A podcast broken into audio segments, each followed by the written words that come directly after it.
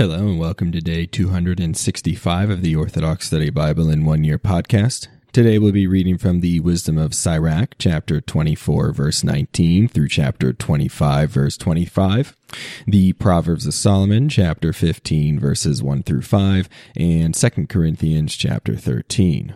Let us begin with the Wisdom of Sirach, chapter 24, verse 19.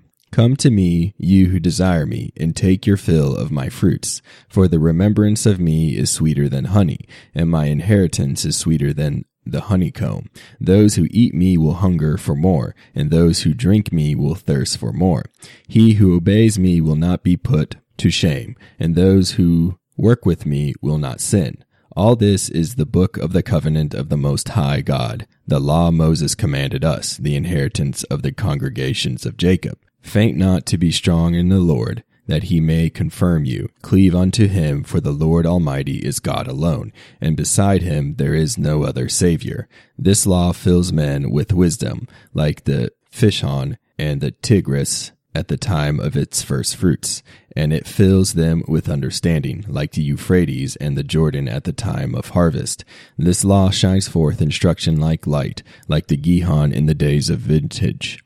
As the first man did not know wisdom perfectly, so the last man has not searched out her depths. For her thoughts are deeper than the sea, and her counsel than the great abyss. I went forth like a canal from a river, and like an aqueduct into a garden. I said, I will water my garden, and drench the garden beds.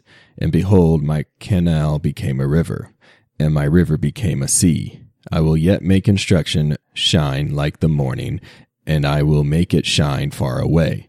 I will yet pour forth teaching like prophecy, and I will leave it behind for future generations. As you can see, I have not labored for myself alone, but for all who seek wisdom. Wisdom of Sirach, chapter 25. There are three things beautiful to see, and they are beautiful before the Lord and men the harmony of brothers, friendship between neighbors, and a wife and a husband well adjusted together. My soul hates three kinds of men, and I am very offended with their lifestyle a beggar who is arrogant, a rich man who is a liar, and an old man who is an adulterer and lacks understanding. If you have gathered nothing in your youth, how can you find anything in your old age? Judgment is like beauty in gray hair, and in elders it is to know counsel. Wisdom is like the beauty of old men, and in those who are glorious it is understanding and counsel. The crown of old men is great experience, for their boast is the fear of the Lord. In my heart I have blessed nine suppositions, and I will mention a tenth. A father who delights in his children, a man who lives to see the downfall of his enemies, a husband who is blessed to live with an understanding wife, a man who does not slip with his tongue, a man who has not served a man less worthy than himself, a man who is blessed to find discernment, a man who is blessed to speak to ears that listen, and a man who has found wisdom. How blessed he is! But there is no one greater than a man who fears the Lord. The fear of the Lord is more important than anything. To what will it be compared? Any wound, but not a wound of the heart any evil, but not an evil wife, any misery, but not the misery of those who hate me, any vengeance, but not the vengeance of enemies. There is no head worse than the head of a snake, and there is no anger worse than the anger of an enemy. I would rather live with a lion or a snake than with an evil wife.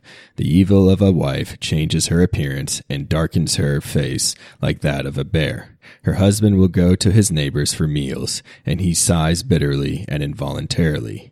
Any evil is small compared to the evil of a wife. May the portion of a sinner fall upon her.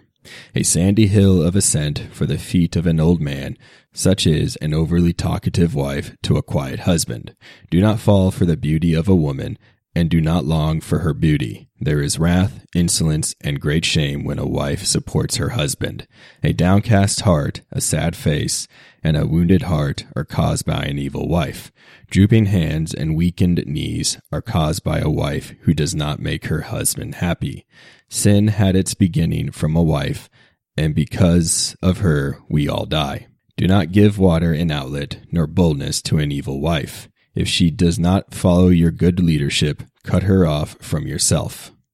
Proverbs of Solomon, chapter 15, verse 1.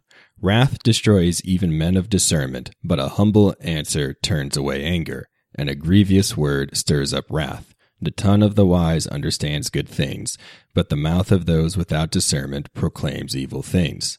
The eyes of the Lord are in every place, they keep watch over both the evil and the good. The healing of the tongue is a tree of life, and the one who guards it will be filled with the Spirit. A son without discernment treats the instruction of his father with contempt, but the one who guards his commandments is more astute.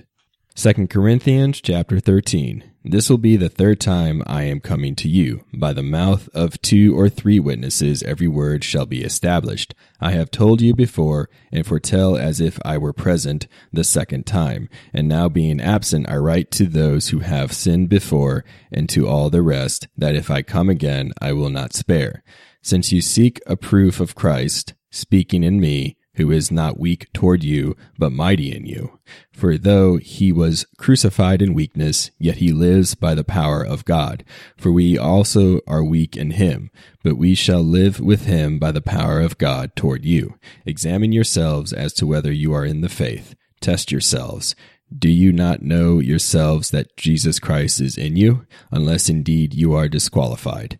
But I trust that you will know that we are not disqualified. Now I pray to God that you do no evil, not that we should appear approved, but that you should do what is honorable, though we may seem disqualified.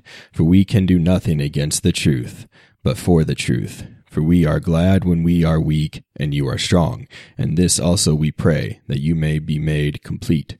Therefore I write these things, being absent, lest being present I should use sharpness, according to the authority which the Lord has given me for edification and not for destruction.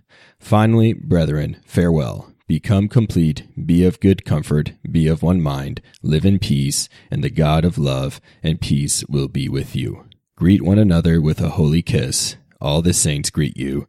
The grace of the Lord Jesus Christ, and the love of God, and the communion of the Holy Spirit be with you all. Amen.